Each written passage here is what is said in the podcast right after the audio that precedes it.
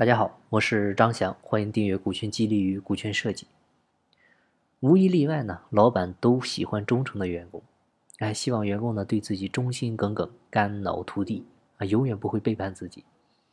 但是呢，你要知道，别人为什么对你忠诚？根本原因呢是他没有更好的选择，所以只能选择忠诚于你。如果有的话，他肯定是第一时间离你而去的。所以呢。不是看他对你是否忠诚，而是要看你给的筹码够不够多。啊，举一个最生动的例子，啊，我当时加入公司的时候，确实是一个啥也不懂的新员工，啊，一个月给我五千块钱工资，可能都很感恩。但是随着我的能力越来越强，管理的员工越来越多，翅膀越来越硬的时候，你还给我开几千的工资，嘴上还要我忠诚，他可能吗？如果这时候有个老板开一万的工资来挖我，那我一定是对公司恋恋不舍；但开五万的工资来挖我，我只能选择跟你这老板怎么样告别了啊！只不过呢，内心呢略显愧疚。但如果开十万的工资来挖我，我会立马离你而去，非但不会愧疚，还会骂你这个老板有眼不识泰山。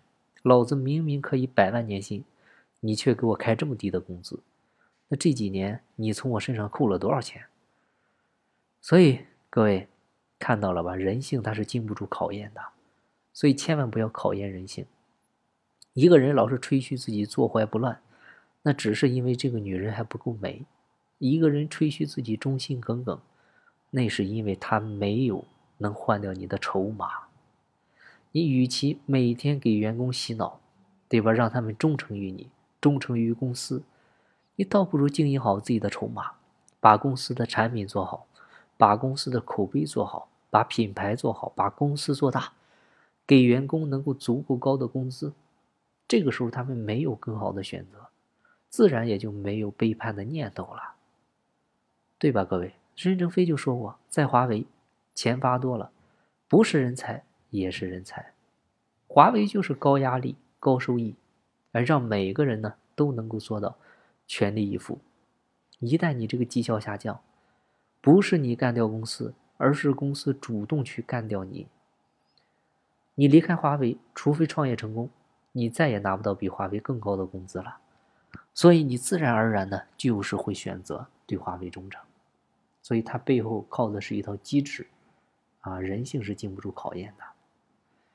另外呢，就是还有一点最重要的，就是我们要经营自己的不可替代性。决定一个人收入的高低，永远不是你有多大的能力，而是你有多么的不可替代。你越不可替代，对方呢越离不开你啊！只有跟你合作，才能获得最大的收益。你看，老板和员工表面上呢是相互成就的关系，背后呢其实也是在相互博弈。公司发展的快，员工成长的慢，这个时候员工自然就会被淘汰。公司发展的慢，员工成长的快。那公司呢，自然就会被离开了，员工就会离公司而去了。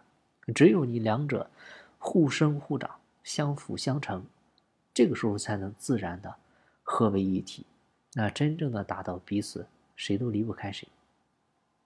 所以呢，忠诚的本质呢，就是价值交换，而不是牺牲某一方的利益，必须来追从于你。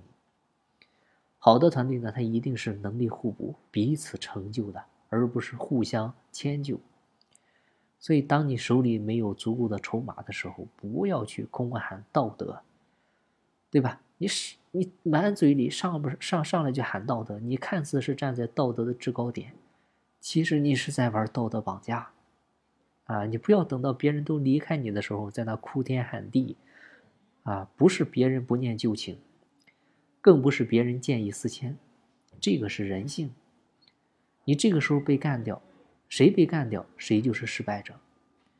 哪个功成名就的人，他不会经历几次背叛？哪个高手不经历几次打击啊？对吧？人教人教不会，事教人一下就会。